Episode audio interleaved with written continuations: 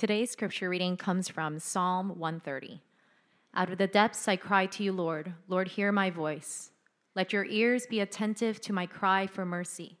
If you, Lord, kept a record of sins, Lord, who could stand? But with you there is forgiveness, so that we can with reverence serve you. I wait for the Lord, my whole being waits, and in his word I put my hope.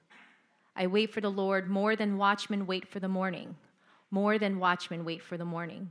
Israel, put your hope in the Lord, for with the Lord is unfailing love, and with him is full redemption.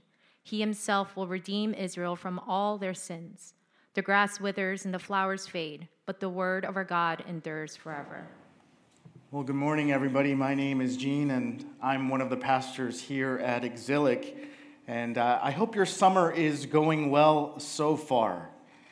I think summers in New York City are always an interesting time. In many ways, the city slows down for a much needed break, right? So many New Yorkers, they leave the city in July and August. Companies, they take a breather with summer Fridays. And the city that never stops, the city that never sleeps, at least it feels like it sort of takes a breath. So in our church, too, the summer is when we take a break, a breath. We take a break from our normal rhythms, like community groups or structured sermon series. So today, since I'm not bound to a specific topic or a passage, I thought it might be good for us to kind of take a step back to look at the big picture. So I'm not going to look today at what the Bible says about generosity or what this specific passage is adding to the larger book. But today we can look at the forest and we can see what the Christian life is all about. And in our psalm today, we find one of the most apt descriptions of the Christian life, of the believer's life. We talked about it in our affirmation of faith today, but the Christian life is a waiting life. The Christian people are a waiting people. You know, the entire thrust of the Bible is pointing us forward. We've been talking a lot about Genesis 3 and the fall lately.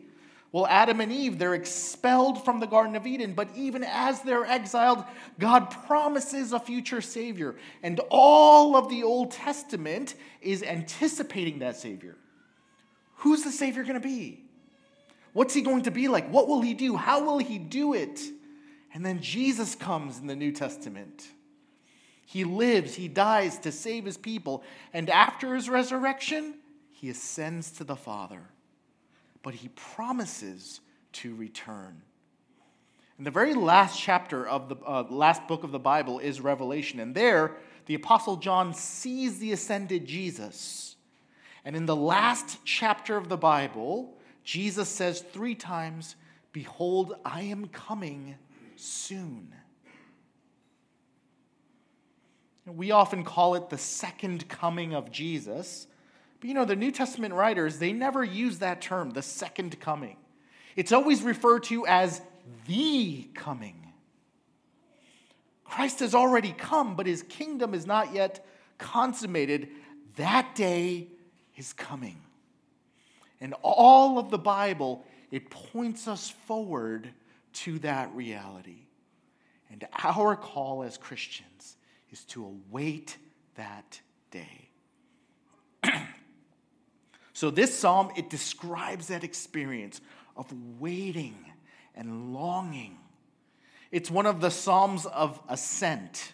And the psalms of ascent, there are 15 psalms from Psalm 120 to Psalm 134.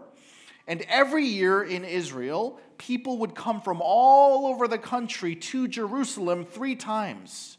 There were three really important feasts on the Jewish calendar the feast of Passover, the feast of Pentecost, and the feast of Tabernacles. So think Thanksgiving, Christmas, and New Year's. So during these holidays, for these holidays, the Israelites would walk to Jerusalem. And Jerusalem is on a mountain, and as they approached and ascended to Jerusalem, they would sing these psalms of ascent. And what these psalms said was, the journey's almost over. We're nearly there. The reality is before us. These songs were reminders of what was before them feasting, celebrating, family. They pushed people to keep going because it was right there. Wait just a little bit longer. That is the Christian life. If you think about it, we are all right now on the doorstep of eternity. All of us, at most, have a handful of decades left here in this life, and then eons, billions upon billions of years in celebration and feasting and family. This psalm encourages us keep waiting. It's almost over. The end is right there. And it shows us how to wait. We don't just wait in bed with the covers over our heads. We don't twiddle our thumbs and wait idly. The psalm shows us what our waiting should look like. And it says four things crying, listening, hoping, and telling. First, crying. Look at verse 1 and 2. Out of the depths I cry to you, Lord. Lord, hear my voice. Let your ears be attentive to my cry for mercy. You know, this world is broken. Suffering, sin, death, all around us. But the ideal Christian isn't the one who's happy go lucky all the time. It isn't someone who denies the suffering of this world. The true Christian is someone who clings to joy in the midst of suffering. A true believer cries. But a true believer doesn't just cry alone, the true believer cries to the Lord. Out of the depths, I cry to you, O Lord. The psalmist is in the depths and he cries out to God. We don't know what the circumstances are, but we know that there's a desperation to his pleas. Out of the depths, I cry to you, O Lord. He's saying, Listen to me, hear me. He's distraught. And I want to ask you, who do you cry to in your depths? Are you alone in your tears? Are you alone in your depths, or are you crying out to God? You know, this past week I was reading the story of Elijah and the widow of Zarephath. Do you know this story? Elijah, he pronounces a drought over all the land that was going to last a few years. So the rain stops, streams dry up, and of course, famine comes. And God sends Elijah out, and Elijah meets a widow who's gathering sticks. And he asks her for some water and some bread, a piece of bread. And what he comes to find out is she's actually gathering sticks because all she has left is a handful of flour and a tiny bit of olive oil. She's gathering sticks to make a fire, to bake a little bit of bread so that she and her son can have a last meal together before they die. Can you imagine her tears as she looks at her son, knowing that she has nothing left to give him, knowing that they are both going to die? And after hearing this, Elijah says, Yeah, go do that. But first, Take what you have, make me a loaf of bread, and then use whatever you have left for yourself and your son. Savage. That sounds so cruel and heartless. But what Elijah is telling her is this you are in your depths right now. You're crying out. But let me tell you who you can cry to someone who can actually save you. We need to bring our cries to God from our depths. But you know what's interesting is this is one of my favorite Psalms. I've always read this Psalm and I've always understood depth to be like really hard circumstances. I always thought of this verse as describing someone who's going through a hard time and he cries out to God to help him. But Augustine, in his commentary, he defines depths a little bit differently. He talks about the depths as being far away, distant from God. So here's what he says He says, For this mortal life is our deep. Whoever hath understood himself to be in the deep crieth out, groaneth, sigheth, until he be delivered from the deep, and come unto him who sitteth above all the deeps, for they are very deep in the deep, who do not even cry out from the deep. Here's what Augustine is saying He's saying this all of us are in the depths right now, no matter what you're going through. Just by virtue of being human, you are in the depths. But there are those who are deeper in the depths than others. And those are the ones who do not cry out from the depths.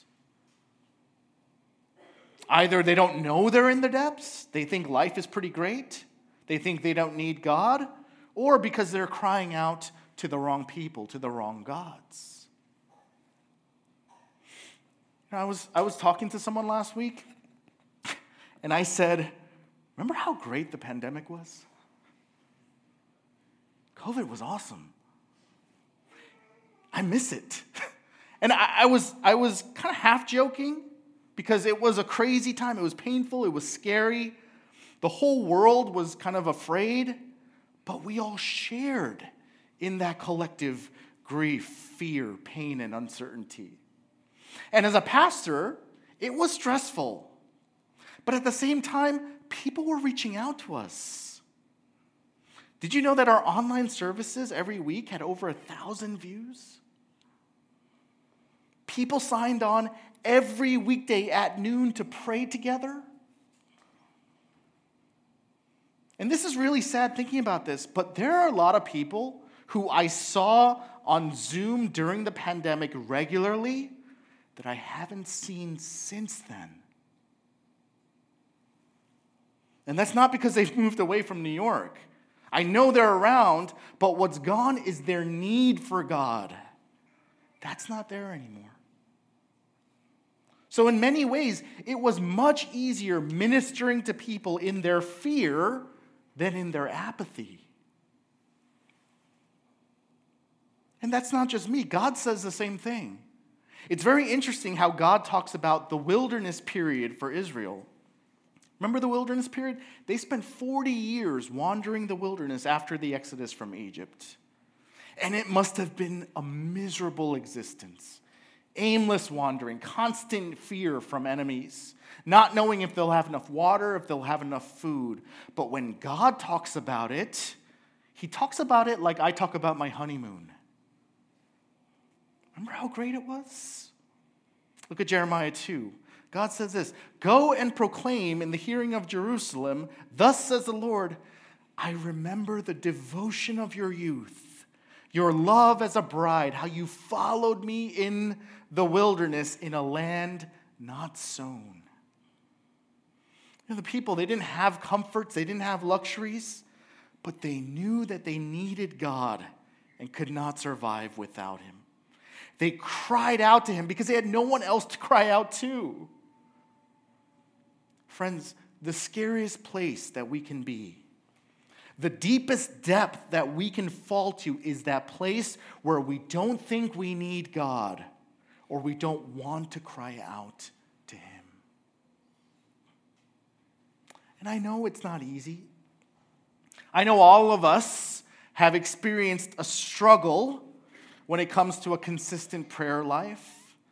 I know what it feels like to pray and feels like no one's listening, or it feels like God's just really far away. But we have to push through. That's what the psalmist is doing here. He's pushing through, he's not giving up. If you look closely, he interchanges the names of God in this psalm.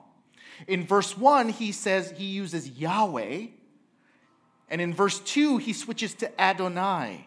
Both are translated Lord in the English, but if you look closely at your English Bible, you'll see that Yahweh is translated Lord in all capital letters. And what's going on here, it's as though he's really searching for God. He's desperate to be heard. God? Lord? Yahweh? Adonai? He's, he's trying all of God's numbers. He's, he's trying all the names. He's texting, calling, emailing, and DMing God. He's desperate to reach him. Please hear me. Need to cry out to him, we need to push through. But the waiting life is not just crying out to God, just as important is listening to God. If you notice in this psalm, it begins by addressing God in the second person, you. But the pronouns shift halfway through to the third person. Because relationship with God is not just a subjective experience of God, but it's an objective listening and learning about God. So in verse 1, he says, I cry out to you, O Lord. But in verse 5, he says, But in his word I put my hope. It's not enough just to know that you have a need for God, but you have to know how He can meet that need. It's not enough just to cry out to God, you have to know how He can save you. Verse 3 and 4 If you, Lord, kept a record of sins, Lord, who could stand? But with you there is forgiveness, so that we can, with reverence, serve you. Friends, there is forgiveness. God doesn't keep a record of our sins. We are accepted, we are loved, we are forgiven, we are saved. You know, my oldest son, Andy, he's now nine years old, and he's going to summer camp this summer. And my wife have been just, and, and I, we've been just really nervous every day because for the first time, he's going to camp with older kids up to eighth grade. And he's still our baby. Andy was homeschooled through the pandemic. So there's this constant fear of what he might see, what he might pick up, what he might hear. And I think we have to just get comfortable with the reality that he's going to be exposed to things that we don't want him to be exposed to. All these competing values, worldviews, and ideas. But the best we can do is really just solidify that he hears and he learns the truth from us so that when he does hear something harmful, he'll have the wisdom, he'll have the conviction to discern between right and wrong. And the same is true for us in this waiting life. We wait for our Savior's return, but as we wait, we are incessantly exposed to alternative visions of success, happiness, and salvation. If we're not anchored in God's word, there's no way that we're going to be able to faithfully wait for Him. Because you know what the world's not good at doing? It's waiting. The world says, don't wait. Have your joy now. Take pleasure now. Get what you want now. There's so many offers for pleasure fulfillment, that are instant and contrary to what God calls us to. The psalmist says in verse 5 I wait for the Lord, my soul waits, and in his word I hope. When we study his word, when we love his word, what we discover is this God is better. He's better than all of the world's charms. You know, I was reminded of this a, a few months ago when I, like you, received the tragic news that uh, Tim Keller had passed after battling cancer. And it's so interesting because right after I, I, I, saw that, I was on Twitter, and, and moments later, I, the first headline I saw right after that was Jay Z and Beyonce have purchased the most expensive home in California history for $200 million. And in that moment, right in front of me were two competing visions of greatness. One man loved the word, devoted his life to making others love God's word. On the other side, you have two people at the pinnacle of worldly success and fame. They, they literally have nothing left to achieve. But in that moment, it was so clear to me which path was better. And I thought this. I said, yeah, Beyonce and Jay Z, enjoy your $200 million home, but Tim's home is incomparably better. Because his new home was not $200 million, but it was bought with the blood of the Lamb.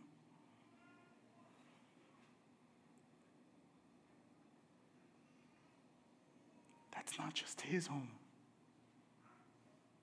That's your home if you believe in Him. Where is your hope? Is it in the dreams, the ambitions, the joys of this world? Or is it in the Word of God, which is so much better? And the way you answer that question, it really defines the nature of your waiting. You know, the Apostle Paul was able to say that for him to live is Christ, to die is gain. It, it's actually better for him to die. But very few of us see death as gain for us. And this is because our hope is often in this life and in this world. You know, if you think about it, hope is not just something you have, it's a verb, it's an action. It's something you do. You hope for something, you hope in something. This past week, someone in downtown LA won the Powerball jackpot. It was over a billion dollars. After taxes, that's like $25. no, it, it comes out to, I think it was like over 400 million, more than any person can spend in their lifetime. A whole lot of money. Now, this person doesn't have that money yet because the ticket hasn't been presented.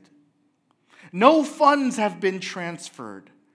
But I can guarantee that all this person is thinking about right now is how he or she will spend that fortune. What am I going to buy? Who am I going to spoil? How is my life going to change? That's what hope looks like. It's counting the eternal inheritance and enjoying it now. It's not just a future heavenly reward, but we enjoy it now in faith. That is what waiting in hope looks like. It's not just, I don't want to die, I don't want to think about death, but it's thinking about that new home. It's knowing what's coming. It's letting the hope of that get us through whatever darkness we face. Look at verse 5 and 6. I wait for the Lord. My whole being waits, and in his word I put my hope. I wait for the Lord more than watchmen wait for the morning. More than watchmen wait for the morning. You know, watchmen, they wait for the morning because that's when the dangers of night are gone and they can rest from their labors. What gets them through the uncertainty of darkness and night? Well, the coming light. You know, the psalmist, he waits for the Lord even more, he says, than a watchman waits for the morning. Because watchmen, they wait for a morning that will soon become afternoon then evening, and then night returns. But the psalmist waits for the Lord in whom there is no night, no darkness. Look at Revelation 21. Here's what the Apostle John says And I saw no temple in the city For its temple is the Lord God, the Almighty, and the Lamb. And the city has no need of sun or moon to shine on it, for the glory of God gives it light. Its lamp is the Lamb. By its light will the nations walk. The kings of the earth will bring their glory into it. Its gates will never be shut by day, and there will be no night there. That day is coming and we wait for it in hope. Verses 7 and 8 Israel, put your hope in the Lord. For with the Lord is unfailing love, with him is full redemption. He himself will redeem Israel from all their sins. I love how this psalm ends. You know, it began with the psalmist in the depths crying out to God desperate, but it ends with the psalmist preaching. He's joyfully sharing good news with others. You know, we often think about sharing good news as it's good for them. They need to hear it so they believe. But what happens when we share something good with others? Well, it enhances our enjoyment of what we're sharing. Isn't that true? When we discover a new restaurant, what do we want to do? We want to take our friends there. We want to sit there and watch as they take that first bite and their eyes just light up, and then that makes the meal so much better for me. When you watch that new TV show, you love it. You can't wait to talk about it with others. The communal enjoyment of something enhances our experience of it. The psalmist's hope is in the Lord. It, it's so good that he proclaims it to all Israel. Israel, put your hope in the Lord, for with the Lord is unfailing love, full redemption.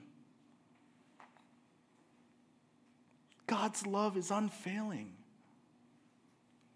His redemption is full. He will redeem Israel.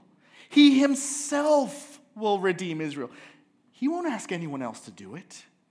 God doesn't outsource our salvation. He rolls up his sleeves, he does it himself. Jesus Christ, our Savior, became like us. He lived that life that we failed to live. He died the death that we should have died. He climbed into our grave to bring us out of it. Full redemption. The Lamb has done it all. Church, put your hope in the Lord. His love is unfailing. All, not some, of your sins are redeemed and paid for. Christ has come. Christ has lived. Christ has died. Christ has risen from the grave. Christ will come again for us. Cry out to him. Listen to his word. Hope in his salvation and tell it to all who will hear. Wait for the Lord. More than watchmen, wait for the morning. More than watchmen, wait for the morning. Let's pray.